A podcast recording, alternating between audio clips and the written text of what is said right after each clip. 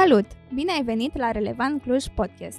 Urmează să asculți mesajul din duminica aceasta din seria Unii Altora, prin care dorim să te aducem mai aproape de Cuvântul lui Dumnezeu. Audiție plăcută!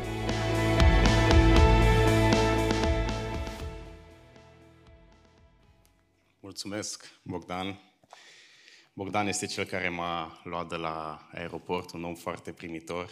Dumnezeu să-l binecuvânteze. Pentru mine nu e prima oară când vin aici, am mai venit și de fiecare dată când vin îmi place foarte mult modul cum vă închinați și este foarte fain pentru că mă, mă încurajează și pe mine să îl caut și să-l laud pe Dumnezeu. Și e fain să fii într-o comunitate în care să nu fie doar biserica ta de unde faci parte, cum, am, cum a spus și Bogdan, noi suntem, eu sunt din București, și noi suntem într-o perioadă în care Dumnezeu ne-a oferit o sală și acum suntem în perioada în care vrem să deschidem și oficial biserica și este mult de lucru, este mult de muncă, așa că dacă vă mai aduceți aminte și de București, capitala, nu știu ce afinități aveți față de capitală, dar față de noi puteți așa să vă rugați, Doamne ajută-i pe acei oameni din București să desăvârșească și să finalizeze lucrarea. Pentru că ne dorim un spațiu în care oamenii chiar să vină și să fie schimbați. Nu pentru noi, nu pentru renumele, pentru că nu e ca și cum câștigăm noi ceva, ci pentru slava lui Dumnezeu ca El cu, El cu adevărat să schimbe și să transforme oamenii și în București, și în capitală. Am înțeles că sunteți într-o serie, unii altora, și e fain că, așa cum am zis, faci parte într-o comunitate și dovada că faci parte într-o comunitate este că există relații reale și de aceea această serie se potrivește și este necesară unii altora, pentru că noi nu suntem chemați doar să avem o relație cu Dumnezeu, ci să avem și o relație unii cu alții. De fapt, calitatea relației cu Dumnezeu se vede în modul cum noi relaționăm unii cu alții. Nu există relație cu Dumnezeu individuală, sălbatică, doar atât, și să nu fii acel om care să ai și relații cu cei din jurul tău. Și astăzi aș vrea să abordăm o temă, poate ciudată sau poate deloc ciudată, depinde de cum o privești, și anume ideea de a ne învăța unii pe alții. De ce spun asta? Pentru că poate pentru tine să zicem că ai fi acum dărâmat, să zicem că ai fi acum apăsat, trist, poate te-ai gândi la ce mă ajută pe mine ideea aceasta să ne învățăm unii pe alții. Nu știu ce percepție ai tu despre acest gând, învățați-vă unii pe alții, dar ceea ce vreau să vedem în continuare este cum vede Dumnezeu această temă, acest gând și o să vezi că te impactează și pe tine și pe mine. Și pentru aceasta aș vrea să citesc din Coloseni, capitolul 3, cu versetul 16, un verset care cred eu că oferă o perspectivă de ansamblu asupra acestei idei și aș vrea să citesc cuvântul lui Dumnezeu. Și spune în felul următor, Duhul Sfânt prin Pavel, și spune în felul următor. Cuvântul lui Hristos să locuiască din belșug în voi, în toată înțelepciunea. Învățați-vă și sfătuiți-vă unii pe alții cu psalmi, cu cântări de laudă și cu cântări duhovnicești, cântând lui Dumnezeu cu mulțumire în inima voastră. Vedem că aici Dumnezeu spune, învățați-vă și sfătuiți-vă unii pe alții. Și spune acolo cu psalm, cu cântări și o să vedem despre ce e vorba. Aș vrea să spun o întrebare înainte să abordăm textul. Ce înseamnă pentru tine ideea aceasta de a ne învăța unii pe alții? La ce te gândești când am spus acest lucru? Unii se pot gândi, a, păi este pentru cei care sunt chemați să facă asta, ei vin în biserică, învață, că e predicare, că e îndemn, cum, cum denumiți, aceasta înseamnă să ne învățăm unii pe alții. Ei vin, ne învață și noi primim și noi învățăm. Dar poate e mai mult de atât. Alții poate se gândesc, nu, nu, nu, nu e doar în față. Este vorba de toți lideri, așa cum a zis și Bogdan, învățătorii de la școala duminicală, de la lucrarea cu copiii, sunt cei care învață. Deci, cei care au această slujbă, poziție în biserică, într-un mod sau altul, învață, ei învață și noi primim. Oare la aceasta se referă cuvântul lui Dumnezeu? Sau alții se gândesc că ideea aceasta de a ne învăța unii pe alții se referă doar în cadrul bisericii. Doar duminica sau luni sau când ne întâlnim, doar atunci se aplică acest verset. Sunt multe de spus despre această idee, totuși am luat trei întrebări la care aș vrea să răspundem în text, care cred eu că oferă o perspectivă, să zic așa, de ansamblu sau o idee mai centrală despre cum vede Dumnezeu această idee. Nu prea contează atât de mult cum vezi tu un lucru, îmi pare rău că spun asta, sau cum văd eu un lucru, ci contează foarte mult cum vede Dumnezeu lucrul acela. Noi suntem chemați să ne acordăm realitatea la realitatea lui Dumnezeu. Nu să răstălmăcim realitatea lui Dumnezeu ca să satisfacă realității noastre.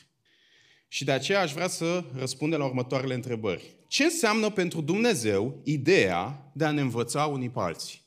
Ce înseamnă pentru El? Cum vede El acest lucru? A doua întrebare. Care este contextul în care ar trebui să mă regăsesc pentru a împlini acest adevăr? Trebuie să mă regăsesc într-un anume context sau nu prea contează? Trebuie doar să fac ce îmi zice Dumnezeu.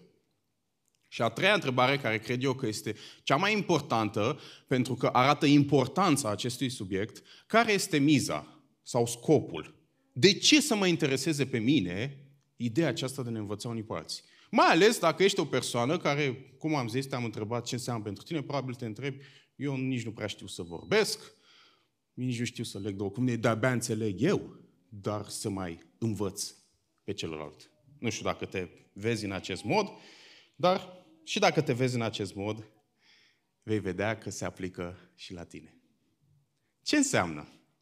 Ce înseamnă pentru Dumnezeu ideea de a ne învăța unii pe alții? Aș vrea să citesc din nou textul. Cuvântul lui Hristos să locuiască din belșug în toată înțelepciunea, învățându-vă și sfătuindu-vă unii pe alții, cu psalmi, cu cântări de laudă și cu cântări duhovnicești, cântând lui Dumnezeu cu mulțumire în inima voastră.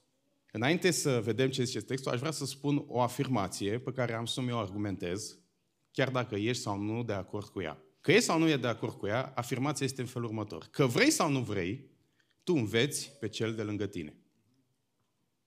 Indiferent cine ai fi tu, indiferent ce fel de relație cu Dumnezeu ai, indiferent de modul cum tu percepi acest lucru, că vrei sau nu vrei, tu și cu mine învățăm pe cel de lângă noi.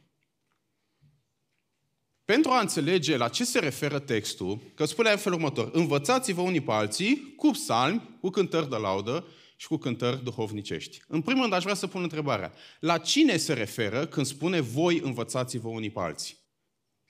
Și ca să fiu mai specific, se referă doar la cei care predică?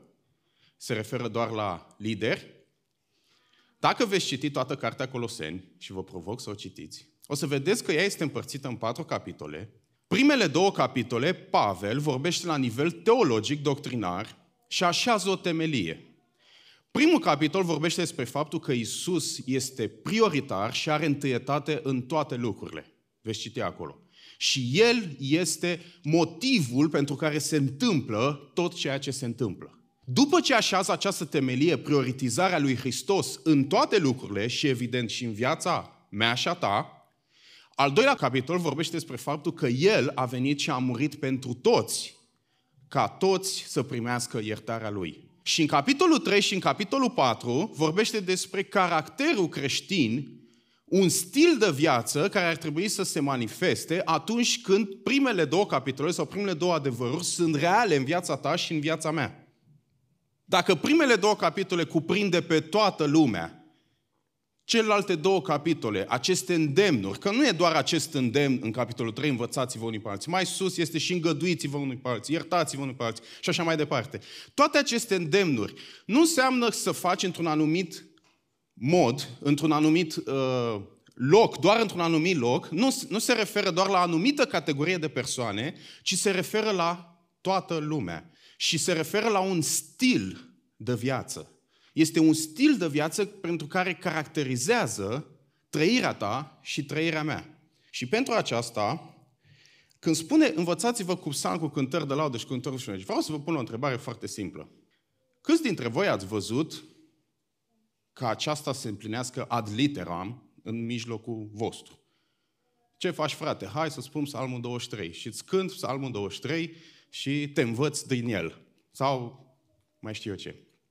Se întâmplă la voi în Cluj această practică? Nu știu, dar în București nu prea se întâmplă. Poate 1% să fie cineva dărâmat, apăsat și să-ți spun un verset în psalm și să zici că s-ar împlini ad literam acest verset.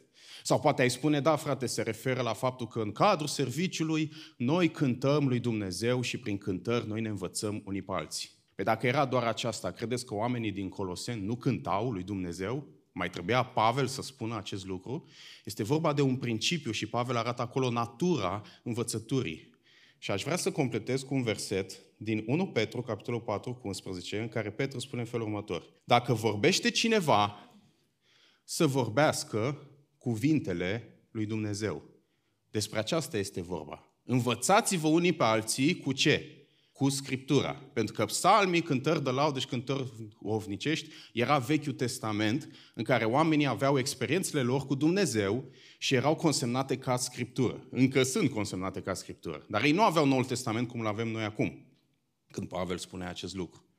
Și astfel Petru spune, completează, spune, dacă vorbește cineva, să vorbească cuvintele lui Dumnezeu. Și la fel nu este ad literam, că nu poți să mergi pe stradă și doar să spui versete și atât. Nu știu cum ar fi munca voastră când șeful vă întreabă ceva și voi să-i răspundeți cu versete. Probabil că nu una care să dureze. Dar este vorba de un stil de viață, ideea aceasta de a ne învăța unii pe alții. Este un stil de viață prin care eu și cu tine prezentăm o perspectivă sau un model de a trăi. Și aș vrea să adaug un pic la această definiție. Este o stil de viață prin care noi prezentăm într-un mod direct și indirect o perspectivă, un model de a trăi. La ce mă refer? Direct, prin cuvinte. Așa cum spune acest text. Fiecare dintre noi, ce spune Biblia despre gură? Din prisosul inimii vorbește gura. Deci cuvintele noastre sunt expresia a ceea ce noi am strâns în inimă. Noi vorbim despre lucrurile pe care noi le considerăm importante și valoroase. Și atunci când noi vorbim, noi prezentăm gândirea noastră. Măi, așa văd lucrurile. Eu așa înțeleg lucrurile. Și nu numai atât. Noi nu doar suntem doar oameni care vorbim. Noi avem și trăire, caracter. Prin trăirea noastră și prin comportamentul nostru, noi prezentăm un model de a trăi. Și fiecare dintre noi trăim în modul cum considerăm noi că e cel mai corect. Tu trăiești în modul cum consideri că e cel mai corect de a trăi. Chiar dacă poate acel mod nu este în acord cu Scriptura, din punctul tău de vedere, așa ar trebui trăită viața. Și din punctul meu de vedere.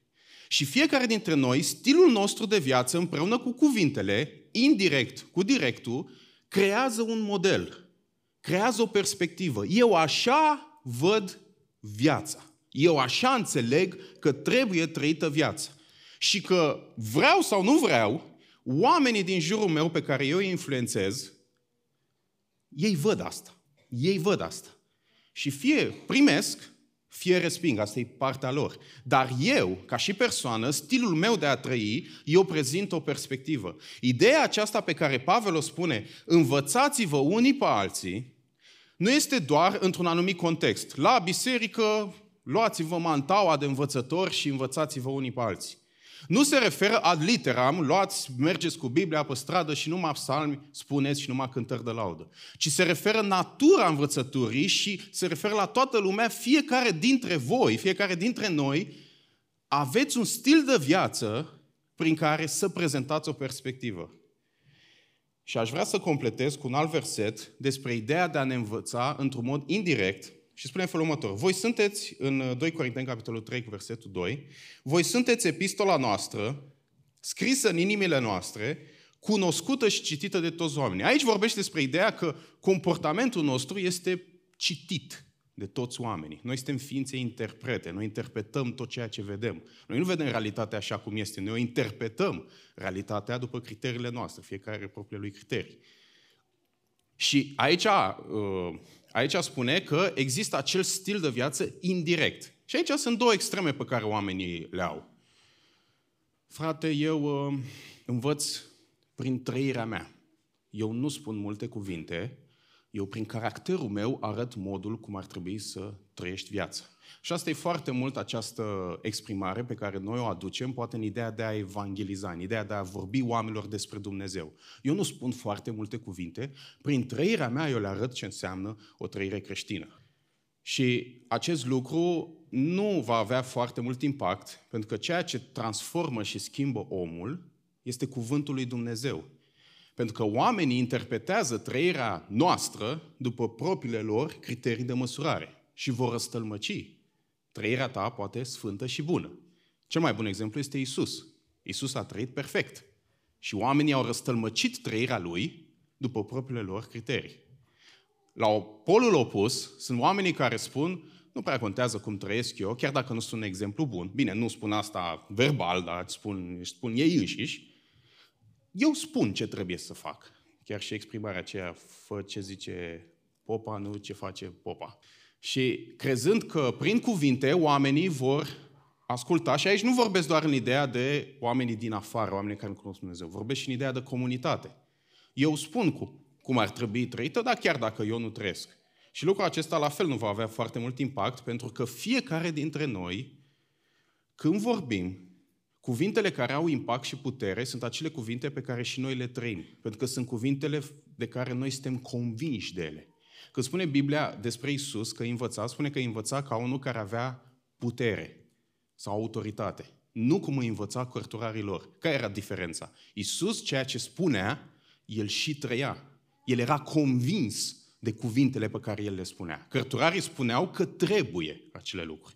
Și astfel, ideea aceasta de a ne învăța unii pe alții, în modul cum Dumnezeu o vede, te cuprinde și pe tine și pe mine. De ce? Pentru că este un stil de viață prin care noi prezentăm o perspectivă direct sau indirect, direct prin cuvinte, indirect prin trăirea noastră, în care oamenii văd această perspectivă. Acum, poate să fie perspectiva lui Dumnezeu sau poate să fie propria ta perspectivă. Și de aceea aș vrea să merg un pic mai departe și să vedem în ce context ar trebui să ne aflăm noi. Sau cum anume se aplică acest adevăr de a ne învăța unii pe alții. Aș vrea să citesc din nou cuvântul și aș vrea să urmăriți modul cum este structurat această, această frază. Cuvântul lui Hristos să locuiască din belșug în voi în toată înțelepciunea. Aici Pavel spune un adevăr, o stare în care ar trebui să ne regăsim. Cuvântul lui Hristos să locuiască din belșug în voi în toată înțelepciunea cuvântul. După, spune, învățați-vă și sfătuiți-vă unii pe alții. Și după spune, cu ce? Descrie. Descrie. Cu psalmi, cu cântări de laudă, aducând mulțumire lui Dumnezeu. Sus ai cuvântul, după ai porunca, jos ai cuvântul. Care este contextul în care eu și cu tine ar trebui să ne regăsim? în ce dimensiune ar trebui să ne regăsim pentru ca această poruncă de a ne învăța unii pe alții să fie una biblică. Și e foarte evident din punctul meu de vedere și consider și din partea voastră că în cuvântul lui Hristos ar trebui să ne regăsim pentru ca acest lucru să fie real, așa cum vede Dumnezeu.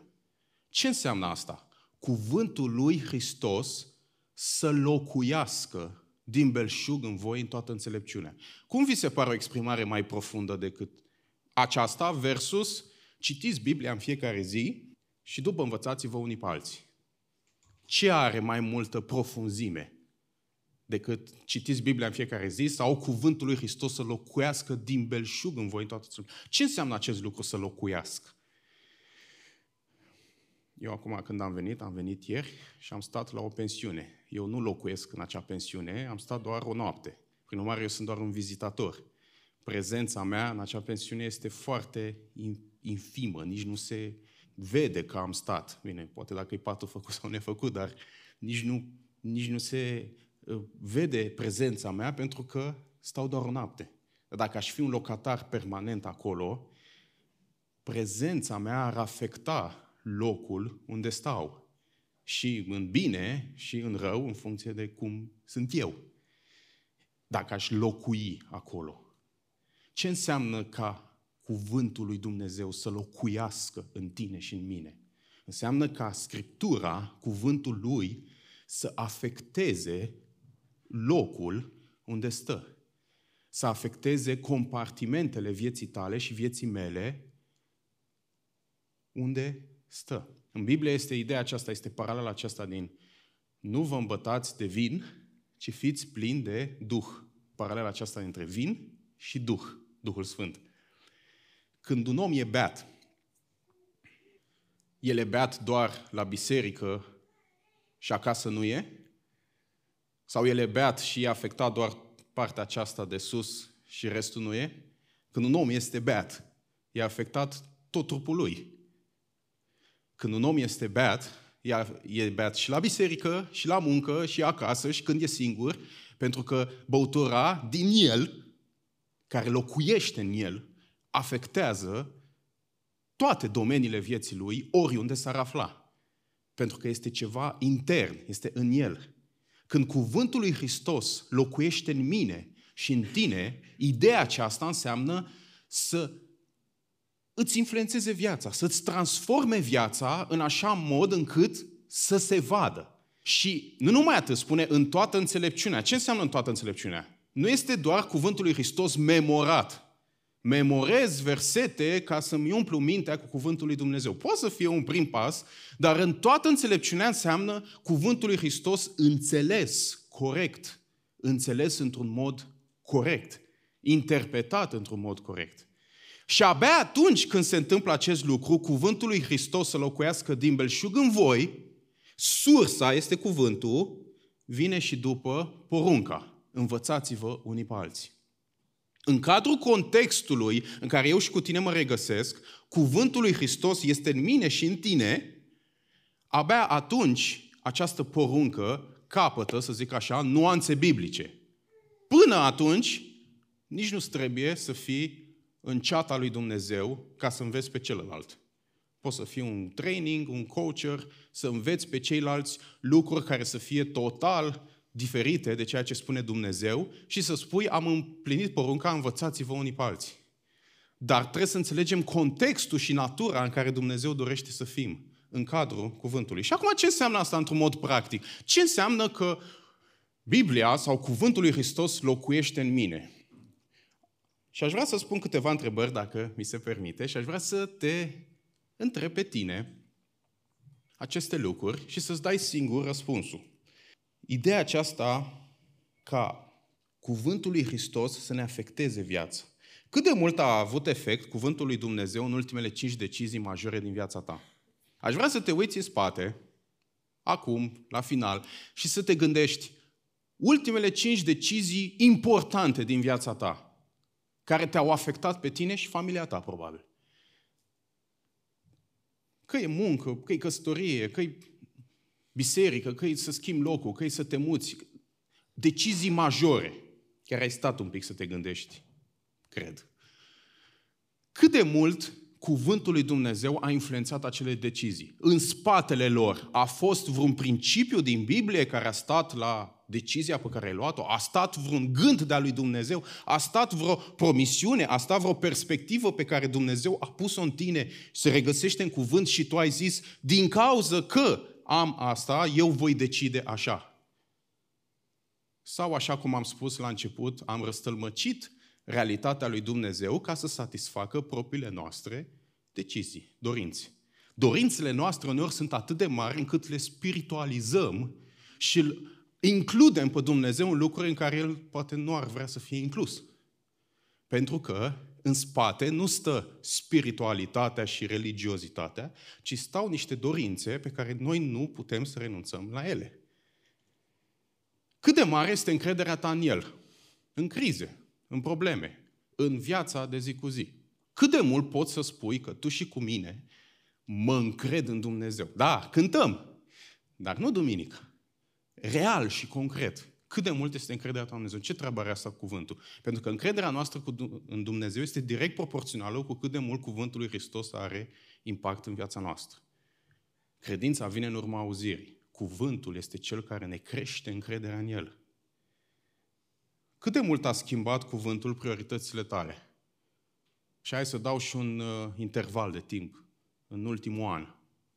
S-au schimbat prioritățile tale în urma a ceea ce Dumnezeu ți-a vorbit și a lucrat în tine? Real s-au schimbat? Și, bineînțeles, că ideea de a ne învăța unii pe alții este și într-un mod direct. Cât de mult se vede cuvântul lui Dumnezeu în sfaturile pe care tu le dai. Sau principiile lui Dumnezeu. Gândește-te la sfaturile pe care le dai. Dacă ești o persoană pe care dai sfaturi. Cât de mult se vede gândul lui Dumnezeu și cât de mult se văd gândurile tale. Dacă cuvântul lui Dumnezeu nu locuiește în noi, Întrebarea este cine locuiește acolo. Vă aduc aminte de episodul în care Petru i-a spus lui Isus, Isus a zis, eu o să mă duc și o să fiu răstignit, dar a treia zi o să învii, înviu și Petru i-a zis să te vrească Dumnezeu, Doamne, să ți se întâmple una ca aceasta. Și Isus i-a spus, înapoi a mea, satano, că tu nu te gândești la lucrurile lui Dumnezeu, ci ai gândurile oamenilor în tine. Dacă Dumnezeu nu locuiește în noi, dacă cuvântul lui Dumnezeu nu locuiește în noi, în centru suntem noi. Chiar și oamenii care sunt sataniști și se închină la satana, în esență, în centru, sunt tot ei. Sunt tot ei. Și de aceea când tu dai sfaturi și când eu dau sfaturi, din ce sursă vin acele sfaturi și acele gânduri? Vorbim într-un mod direct, dar e un pic mai profund de atât, pentru că trăirea noastră reflectă cine este în centru inimii noastre. Și îmi place, nu știu dacă e în Cluj asta, dar na, zic și eu. Când vine vorba de creștinism, oamenii întotdeauna au o exprimare de genul, la mine situația e specială. În ce sens? Frate, știu că ar trebui să prioritizez pe Dumnezeu, dar la mine situația e specială am două slujbe, trei slujbe, sau am slujba aceasta care efectiv îmi ia tot timpul, toată viața. Dumnezeu e prioritar pentru mine, de la 11 jumate noaptea până la 12, că în rest... Da? Știu că ar trebui poate să fiu prezent la grup mic sau la biserică, să fiu implicat, dar la mine situația e mai specială. Nu știi prin ce trec. Și cuvântul lui Hristos este răstălmăcit după propriile dorințe sau temeri, că poate am datorii, poate am situația aceasta.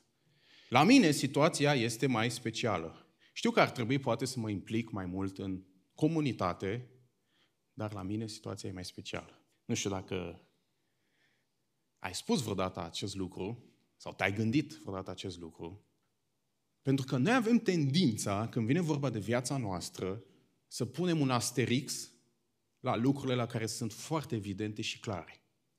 Citim Biblia mai mult sau mai puțin, știm ce spune Biblia mai mult sau mai puțin, dar când vine vorba de acele principii și acele gânduri și acea trăire cu Dumnezeu care este în contrast, este în opus cu trăirea noastră, tendința este să punem un asterix și să spunem, da, dar la mine este situația mai specială. Este același lucru cu ce a spus Isus în pilda aceea în care a spus că a chemat pe foarte mulți la nuntă și au spus, am cinci boi, aș veni, dar am cinci boi. Ah, ok. Am, abia m-am căsătorit, am tatăl care e bolnav. Și toate aceste exemple în Scriptură arată cum oamenii, când interacționau cu Isus, nu toți, dar unii, aveau această idee că la ei situația este specială și Isus să fie de acord. Și nicăieri nu vezi că Isus a spus, a, ah, ok, nicio problemă, iartă-mă că te-am deranjat, nu mi-am dat seama. Este în ordine, este în ordine. Ba în contră, Isus știind clar viața lor, le-a spus tocmai pentru a-i pune în fața unor decizii. Acum, dacă veți citi în Coloseni, două versete mai sus, veți vedea în felul următor că spune. Dar mai presus de toate acestea, îmbrăcați-vă cu dragostea, care este legătura de săvârșirii. Pacea lui Hristos la care ați fost chemați ca să alcătuiți un singur trup, să stăpânească în inimile voastre și fiți recunoscători. Și după spune, cuvântul lui Hristos să locuiască din belșug în voi. Mai este un strat de, de context în care noi ar trebui să fim. Nu e doar cuvântul lui Hristos, ci este și dragostea. Mai presus de toate, și dacă veți citi și mai sus, veți vedea că spune îmbrăcați-vă cu o inimă plină de îndelungă răbdare, îngăduință, iertare, cum va ierta Hristos, așa iertați-vă și pe voi. Toate acestea sunt manifestări ale dragostei. În cadrul dragostei, a unei relații autentice unii cu alții și în cadrul cuvântului, Abia atunci, ideea aceasta de a ne învăța unii pe alții, stilul de viață prin care noi prezentăm o perspectivă, capătă nuanțe biblice sau mai exact îl prezintă pe Hristos. Ceea ce se întâmplă din nefericire în viața unor creștini este că ei scot acest uh, poruncă, învățați-vă unii pe alții, din cele două contexte. N-au cuvântul în viața lor, n-au dragoste față de persoana pe care chipurile vor să o învețe și cred că împlinesc acest gând. Învățați-vă unii pe alții. Numai în cadrul dragostei, când eu și cu tine avem relații autentice, autentice și acestea se dezvoltă în timp. De aceea, dacă ești o persoană care frecventezi rar comunitatea, în orice formă ar fi ea, indiferent cum ești, îți va fi greu să te integrezi în acea comunitate. Nu știu dacă sunt persoane de acest gen aici, sper să nu. Nădăjduiesc că nu, pentru că, cum am spus la început, calitatea relației cu Dumnezeu se vede în calitatea relației unii cu alții.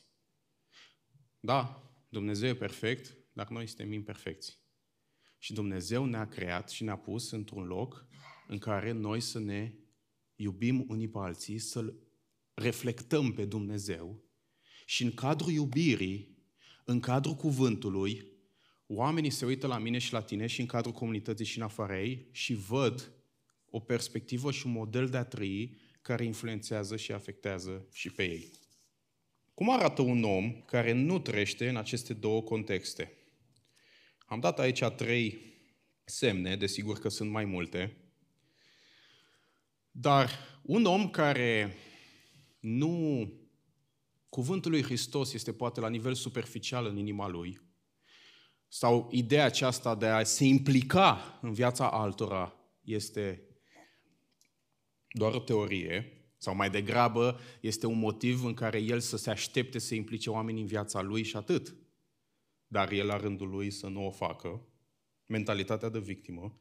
Omul care nu are aceste lucruri, când vine vorba de încurajat sau ajutat pe cineva, chiar dacă poate are noțiuni biblice, va spune lucruri la momentul nepotrivit și în modul nepotrivit. Haideți să luăm un exemplu foarte simplu. Cineva, mă zic un exemplu mai nu e atât de simplu, i-a murit cineva drag din familie și automat că este afectat și vine la biserică și poate îl cunoști.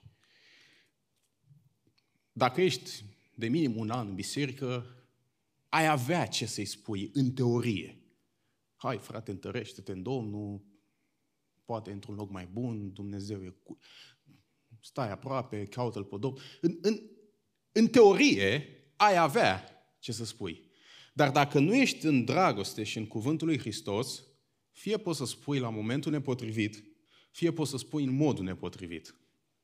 Nu știu dacă vi s-a întâmplat acest lucru, să fiți unul dintre receptori sau cel care să ofere fie să fiți oameni care să aveți intenții bune, dar n-a fost momentul potrivit și n-a fost modul potrivit, fie să fiți oameni care alții au venit la voi și poate că a fost, conținutul a fost bine, dar modul și momentul a fost unul nepotrivit.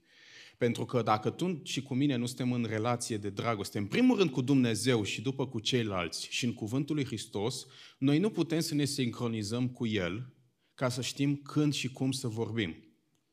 Și aici vorbesc în orice mod, că ideea de sfătuire, de încurajare, de mustrare, de amenințare, de numiți voi ce. În, în, în, în cadrul comunității, în implicarea unii față de alții, când noi suntem în Dumnezeu, cum a zis Hristos, rămâneți în cuvântul meu, noi vom putea să fim acei oameni care să știm când și cum să vorbim. Vă spun personal, pentru mine, încă este o luptă și mi-a trebuit mult să înțeleg acest lucru, de a vorbi cu oameni atunci când este timpul lui Dumnezeu. Uh, chemarea mea care consider că Dumnezeu mi-a dat este în direcția de consiliere și pentru cei care aveți chemare de consiliere, uh, veți observa în oameni lucruri pe care poate nici ei nu le observă în ei, pentru că Dumnezeu îți descoperă acest lucru. Și tendința este să te duci să le spui, dar nu la timpul lui Dumnezeu și nu în modul cum vrea Dumnezeu. Și necesită foarte mult timp să stai cu Dumnezeu, să vezi dacă Dumnezeu într-adevăr vrea să te folosească pe tine, că nu ești tu buricul pământului, și dacă într-adevăr este și timpul. Și lucrul acesta se întâmplă doar atunci când ești în cuvântul lui Hristos și în dragoste. Și următorul gând va face din experiența lui un standard. Omul care nu are perspectiva lui Dumnezeu în el, va face din experiența lui de viață un standard. Când m-am căsătorit, am constatat câți experți sunt în căsătorie, că au venit la mine și mi-au dat, uite, îți spun eu ce să faci. Nu știu dacă se întâmplă în Cluj, dar zic cum e în București. Și să-mi spună cum să fiu eu cu soția. Și dacă aș fi ascultat de toți, nu știu ce aș fi fost. Și dacă am stat să, să analizez, fiecare spune de cum face el. Uite, așa fac eu. Așa fac eu. La fel, acum am un copil de două luni și jumate, două luni jumate. Două luni jumate. Fiecare știe să-și crească copilul și ți se spune cum fac ei. Uite cum fac eu. E cald, nu, e rece. Pune aia, nu-i pune aia. Doarme. A, pe dacă doarme mult nu-i bine, dacă doarme puțin nu-i bine. A, coli, ce zic eu, ce fac? Și toate aceste lucruri Bine, sunt niște exemple, na, poate amuzante, dar dacă te uiți în spate, vezi că majoritatea oamenilor, când dau sfaturi, că e de căsătorie, că e de copii, că e de muncă, că e de slujire, dacă le compilezi, să zic așa, le centralizezi și vezi de unde vin în inima omului, majoritatea, din nefericire, vin din ceea ce trăiesc oamenii. Așa fac eu și așa merge și așa va merge și la tine. Problema apare atunci când faci în experiența ta un standard și proiectezi modul tău de a trăi, așa trebuie să trăiești și tu și ai așteptarea ca toți să trăiască în modul cum tu trăiești și să înțeleagă în modul cum tu înțelegi. Pentru că perspectiva lui Dumnezeu este una mult mai profundă. Nu sunt principii în care oamenii vorbesc, ci sunt experiențe în care, uite, așa fac eu și așa trebuie să faci și tu. Și preferatul meu va fi plin de sfaturi. Vă spun aici un mic secret, cu câte sfaturi, cu cât mai multe sfaturi are un om, nepotrivite la modul nepotrivit și necerute, necerute, necerute. Pentru că există tendința aceasta de oameni care oferă sfaturi necerute. Nu știu dacă uh, uh rezonez cu acest lucru, cu atât mândria în acel om este mai mare. Pentru că în spatele sfaturilor și învățăturilor stă ceva mult mai adânc decât niște idei pe care un om le are sau nu le are. Și aici vorbesc și de modul direct, în mod special, dar vorbesc și de modul indirect. Și de aceea aș vrea să merg la ultimul punct și să înțelegem care este miza, care este miza acestei idei de a ne învăța unii pe alții. Și pentru aceasta aș vrea să citesc următorul verset, după Coloseni 3 cu 16, și să vedem ce spune Pavel. Orice faceți cu cuvântul, direct, sau cu fapta, indirect, trăirea ta, să faceți totul în numele Domnului Isus și mulțumiți prin El lui Dumnezeu Tatăl. Tot ce faceți, această exprimare pe care Pavel o are este în acord cu tema cărții din Coloseni, în care, cum am zis la început, spune că Isus este prioritar și prin El au fost făcute toate lucrurile și mai înainte de toate este El, tema este Isus, este numărul unu și acest lucru trebuie să reflecte în viața ta și în viața mea prin tot ceea ce faci, cu cuvântul sau cu fapta. Cum se leagă ideea aceasta de a ne învăța unii pe alții? Care e miza? Și aș vrea să vă prezint ce se întâmplă de fapt în spate. Când eu și cu tine trăim în modul cum trăim și într-un mod direct dau sfaturi unui om, uite, fă asta, fă asta, nu fă asta. În mod special sfaturi în ceea ce privește modul de a trăi. Și prin trăirea mea eu dau și alte sfaturi indirecte, uite, eu fac așa, prin urmare și tu să faci așa. Omul acela, dacă primește sfaturile mele, el va deveni după chipul și imaginea după care sunt sfaturile pe care eu le-am dat lui. Dacă sursa este Hristos și el va asculta de acele sfaturi și de acea trăire pe care o vede în mine, el va deveni după chipul și imaginea lui Hristos. Dacă sursa sunt eu sau este omul, el va deveni după chipul și imaginea omului. Omului vechi în care el va fi în centru și nu Hristos va fi în centru. Și revind la ex, expresia pe care am avut-o, că vrei sau nu vrei, tu înveți pe cel de lângă tine. Trăirea ta creează în jurul tău o imagine. Uite, așa cum sunt slide-uri aici, da? Slide-uri, da? PowerPoint, se prezintă ceva, așa și noi, prin trăirea noastră, prezentăm o imagine. Și dacă nu este imaginea lui Hristos, noi prezentăm propria noastră imagine, propriul nostru chip. Și oamenii din jurul nostru ca, în care noi avem influență vor primi acea imagine și nu, fie vor deveni ca noi, fie se vor centra pe ei înșiși. Și poate spuneți că nu e chiar așa. Vă dau cel mai simplu exemplu. Cei care sunteți părinți de, și aveți copil de minim un an, puteți să spuneți că vedeți în copii cum efectiv copiază cum sunteți voi. Nu doar ceea ce le spuneți, ci și ceea ce faceți, ceea ce trăiți. Pentru că ei văd o imagine, un chip. Și ei preiau acel model și spun, ăsta este modul în care ar trebui să trăiesc viața. Pentru că tata și cu mama așa trăiesc, deci este cel mai bun mod de a-mi trăi viața. Da? Foarte mulți spun, copilul meu nu, nu-și exprimă emoțiile, am mai auzit asta, nu-și exprimă emoțiile, nu știe să-și exprime emoțiile, dar nu te-a văzut pe tine, comunicând cu soția, exemplu, să-și cer iertare soției sau so- soției să-și cer iertare de față cu el, ca să vadă un model, să vadă o exprimare, pentru că ei preiau un model. Dar acum nu vorbesc doar de copii, dar am dat cel mai, exem- cel mai simplu exemplu ca să înțelegem cum efectiv viața noastră prezintă o imagine. Și de aceea miza nu este că putem da sfaturi sau învățături nefolositoare. Asta e, uh, nu, sunt un model negativ, dar nu fă ca mine, fă ce zice Biblia. Ci este închinarea și glorificarea Lui. Prin faptul că o trăire centrată pe sine va motiva pe ceilalți să trăiască și ei pentru ei înșiși și nu pentru El. De aceea miza este mai mare decât sfaturi proaste. Miza este închinarea și glorificarea Lui. Noi am fost creați să ne închinăm Lui. Și atunci când eu trăiesc o viață centrată pe El, oamenii se uită la mine și spun, sunt motivați de asta. Sunt motivați de asta. Și am o întrebare care aș vrea să ți-o pun și aș vrea să te gândești foarte mult la ea. Cum ar arăta cel de lângă tine dacă ar face tot ce faci tu? Tot ce îi spui tu și tot ce faci tu. Cum ar arăta cei de lângă tine? Cum ar arăta? E prea multă presiune, e prea multă responsabilitate, din nefericire, nefericire sau poate fericire, ideea aceasta de a ne învăța unii pe alții pune asupra noastră o responsabilitate din modul cum ne trăim viața. Dar și o bucurie că Dumnezeu vrea să te folosească pe tine, care poate nu te vezi mare învățător, poate nu te vezi capabil să vorbești. Nu e vorba doar de despre asta. E vorba despre faptul că dacă tu trăiești o viață centrată pe Hristos, automat vei influența pe cel de lângă tine. Automat. Și de aceea aș vrea să spun această întrebare. Cum ar arăta viața celor de lângă tine dacă ar face tot ce faci tu? Ai avea curajul să spui, hei, trăiește ca mine. Trăiește ca mine și vei ajunge mai aproape de Hristos. Poate spui că nu e ok să spui asta. Pavel a spus asta. Călcați pe urmele mele, pentru că și eu calc pe urmele lui Hristos.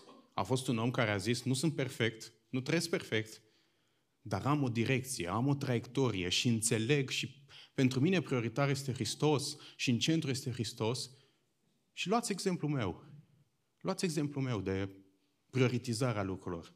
Vede familia ta că tu îl pui prioritar pe el în detrimentul slujbei, în detrimentul plăcerilor, în detrimentul banului, nu știu. Se vede asta sau este doar teorie? Închei spunându-vă o experiență personală de-a mea în care Dumnezeu m-a schimbat și poate vă ajută și pe voi să înțelegeți uh, mai profund ideea aceasta de a-L pune în centru pe Hristos Și poate treceți și voi prin astfel de experiențe. Eu sunt căsătorit de patru ani jumate și când m-am căsătorit cu soția mea, uh, natural, următorul pas în relația noastră era să facem un copil. Și totul părea foarte simplu, uh, pentru că aveam toate planificate în ghilimele noi.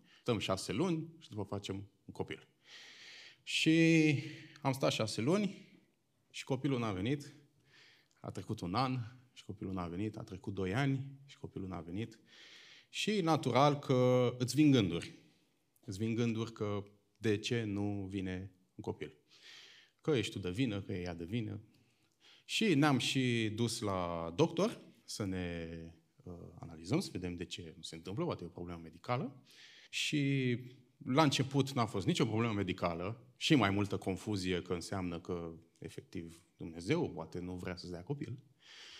Și uh, după multe analize, mai exact un an și, uh, soția mea s-a tot investigat, s-a tot investigat și în procesul acesta, nu știu dacă tre- treceți prin situații similare, dar poate, uh, nu neapărat în ideea aceasta de copil, dar poate situații similare, Gândul pe care eu îl aveam era în felul următor, mă două variante. Fie am copil, fie n-am copil. Fie Dumnezeu vrea să-mi dea, fie Dumnezeu nu vrea să dea. Vorbesc aici strict din mine, că mai există și varianta de adopție. Dar zic din ideea aceasta, ori e, ori nu e. Și natural că atunci când nu știi nimic asigur, în funcție de cum ești tu, fie sper că o să fie, fie sper că nu o să fie, depinde de tine. Eu am sperat că o să fie, dar în același timp mă și întrebam dacă cu adevărat o să fie. Și este un lucru pe care l-am făcut cu Dumnezeu când a fost vorba de căsătorie și am fost provocat de Dumnezeu să-l fac și acum și a fost în felul următor. Am făcut o rugăciune un pic mai periculoasă și am spus, Doamne, dacă Tu consideri că a nu-mi da copil e mai bine spre slava Ta și împărăția Ta, mi este foarte greu și știu că la soția mea va fi foarte greu. Ea nu știa ce mă rugam, dar na, vă zic, bo. Și zic că știu că mi este super greu, dar te rog să mă ajut să trec peste, dar accept să nu am copil dacă e pentru slava ta, deși nu înțeleg cum, dar accept. Dar și contrastul, dacă e pentru slava ta și gloria ta, dă copil. Făcut această rugăciune, na, uh, un pic temător pentru că știam că Dumnezeu chiar ia în serios aceste rugăciuni. Și peste o săptămână, soția mea a fost la doctor și uh, doctorul i-a spus în felul următor, la ceea ce ai tu, tu nu o să ai niciodată copii. Și mi-a zis acest lucru. Și când am auzit acest lucru, automat m-am și gândit la ce m-a rugat. Ea nu știa ce m-a rugat. Și am fost, uh, a fost greu. A fost greu că până în momentul acela uh, era și da și nu. În momentul acela am zis 100% e nu. Și cumva Dumnezeu mi-a zis, ești dispus să accepti voia mea chiar dacă nu e conform dorințelor și planurilor tale? Nu aveai ce să faci, dar E vorba de inima ta. Și am zis, Doamne, e greu, mi este foarte greu, dar accept. Accept pentru că am ajuns la concluzia că uh, nu copiii, nu soția, nu munca chiar îți dă cu adevărat fericire, ci în el este adevărată fericire și el chiar cu adevărat este îndeajuns. Nu știu dacă ai ajuns și tu la concluzia asta, sper să fie ajuns, poate o să ai o experiență similară și haideți să vă spun cum s-a terminat. Uh, în momentul în care i s-a spus că nu o să ai niciodată copii, nu, la ceea ce ai tu, tu nu o să faci niciodată copii, în mare a avut dreptate, pentru că ea era însărcinată în acel moment și nu știa doctorul că este însărcinată. Și când mi-a zis soția că e însărcinată după ce, na, după ce a trecut un timp, eu efectiv n-am crezut, chiar și când avea burtă de 5-6 luni, că mă întreba, iubit, tu crezi că... nu, nu. Bine, nu știu ce e, dar nu. Pentru că, efectiv, uh, am ajuns, am acceptat că zic, e ok și să nu am copil. Și chiar m-a, m-a schimbat pentru că nu faptul că, că mi-a oferit copil, ci faptul că Dumnezeu te pune în astfel de situații în care să-L alegi pe El și să-L centrezi pe El. Și astfel de decizii și astfel de experiențe probabil o să le ai și tu sau le ai și tu și le vei avea. Poate nu în direcția copilor, dar în alte direcții.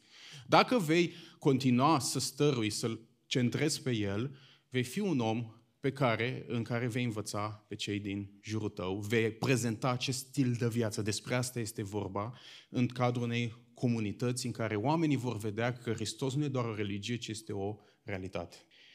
Și vă invit să ne ridicăm în picioare și să ne rugăm, așa cum Dumnezeu v-a vorbit, așa cum întrebările acelea analizează, gândește-te și haideți să ne, să ne rugăm Domnului. Doamne, vin înaintea Ta și îți mulțumesc, Doamne, pentru că Tu ești Cel care a murit pentru noi, Doamne. Tu cunoști fiecare inimă de aici, Doamne. Tu cunoști viața fiecăruia de aici. Tu cunoști starea inimii fiecăruia și Tu cunoști cât de mult cuvântul Tău este în noi. Tu cunoști cât de mult cu adevărat trăim în dragoste unii față de alții și față de Tine. Și Tu știi cu ceea ce se confruntă fiecare. Aș vrea să te rog, Doamne, să dai la o parte orice piedică, orice obstacol care ne oprește pe noi. Cu adevărat să avem acel stil de viață în care să te înălțăm pe tine, să te glorificăm pe tine, să nu fim oameni care să privim superficial ideea aceasta că a, influențez pe cel de lângă mine, ci să fim acei oameni prin care cu adevărat, Doamne, să cu adevărat să te prezentăm pe tine, să te prezentăm pe tine și oamenii să fie atinși de asta și să fie schimbați. Și aici să fie un loc în care oamenii să te vadă pe tine, să întrebe, auzi unde e Iisus? Și să răspunsul să fie aici, Doamne, aici, că ești în fiecare dintre noi. Și îți mulțumesc. Amin.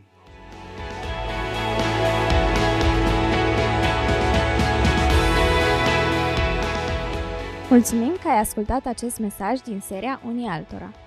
Te așteptăm la noi pe site www.relevantcluj.ro pentru mai multe resurse și pe rețelele noastre de socializare de Facebook și Instagram.